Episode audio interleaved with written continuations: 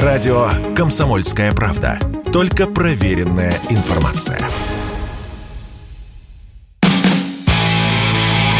Автоньюз. Совместный проект радио КП. Издательского дома «За рулем».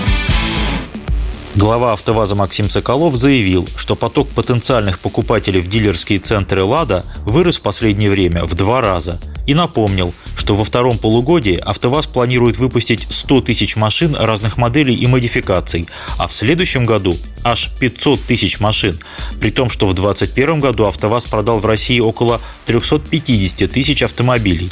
Выходит рост относительно прошлого года в полтора раза. На чем основаны столь позитивные планы? С вами Максим Кадаков, главный редактор журнала «За рулем». Я вижу лишь одну причину возможного резкого увеличения производства и сбыта автомобилей «Лада» – дефицит. По большому счету на рынке легковых машин остаются две действующие силы это российские производители в лице АвтоВАЗа и УАЗа и китайские компании, лидером среди которых является фирма Хавейл со своим заводом в Тульской области. Все прочие производители, европейские, японские и даже корейские, по-прежнему находятся в режиме ожидания и, судя по всему, едва ли начнут до конца текущего года массовый выпуск или прямые поставки автомобилей на наш рынок. Дилеры распродают остатки машин по бешеным ценам, кое-что пытаются возить в страну по параллельным каналам, но везут преимущественно дорогие машины, на которых можно неплохо навариться. А везти из-за кордона машины класса Весты, Пола, Соляриса или Креты нет смысла. Возни столько же, а толку мало. Лучше притащить большой седан, а еще лучше внедорожник. Хлопот столько же, а прикрутить к цене можно сразу миллион, а то и два – Поэтому в сегменте относительно доступных машин намечается вакуум, который будут заполнять китайцы и АвтоВАЗ. Не знаю, учли меня в своих расчетах маркетологи АвтоВАЗа или нет, но я на прошлой неделе поездил по дилерам «Лады». Интересовала меня прежде всего новая Веста NG. Они наконец-то появились у дилеров в столичном регионе. А расклад таков. Веста NG в продаже есть, но их как бы вроде бы и нет.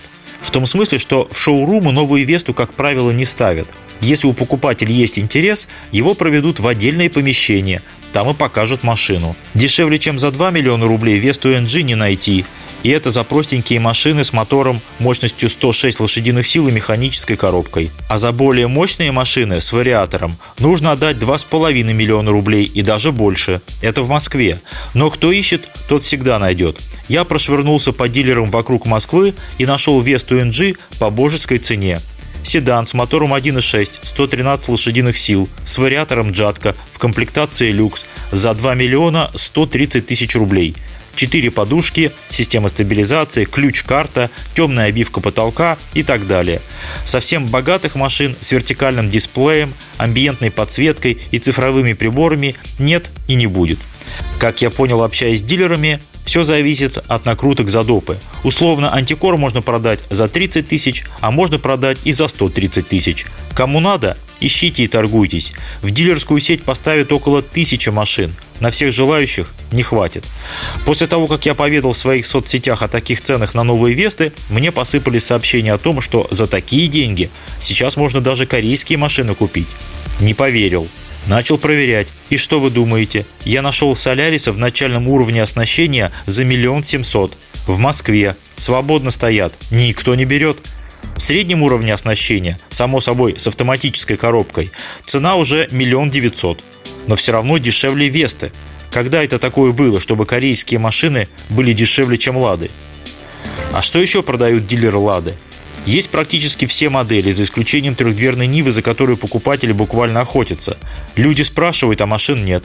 И это при том, что АвтоВАЗ начал делать их еще в июле. То ли в московский регион трехдверные Нивы поставляются в меньшем количестве, то ли раскупают их быстро, то ли и то, и другое вместе взятое. Зато других автомобилей в достатке. Например, я нашел Весты прошлого года выпуска, тоже с мотором Renault 113 сил и с вариатором.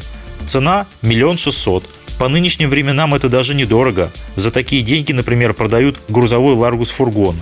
Есть кроссоверы X-Ray, хотя их давно уже перестали выпускать. В зависимости от оснащения это миллион шестьсот, миллион восемьсот. Досанкционные гранты, которые с подушками безопасности и АБС, стоят миллион, не дешевле. Но есть и свежие, те самые классики, без подушек и без АБС. Я даже нашел живую Гранту Классик с кондиционером за 887 тысяч рублей. Что еще важно знать? По-прежнему действует программа льготного кредитования, причем продавцы подтвердили мне, что 20% скидка от стоимости автомобиля дается всем обозначенным группам покупателей. Если вы не в курсе, то в программе льготного кредитования могут участвовать семьи при наличии хотя бы одного ребенка в возрасте до 18 лет. Кроме того, те, кто покупают первую в своей жизни машину, если на человека прежде не был зарегистрирован ни один автомобиль. Право на льготу имеют также работники образования и медики при документальном подтверждении своего статуса. Дилер, например, требует трудовую книжку. А еще льготы получат те, кто сдает свой автомобиль дилеру в трейдин, при условии, что машина старше 6 лет и находится во владении нынешнего хозяина не менее одного года. Под льготную программу подпадают только автомобили российского производства не дороже 2 миллионов рублей. И если раньше в списке значились относительно недорогие иномарки, то теперь только машины исконно российских брендов.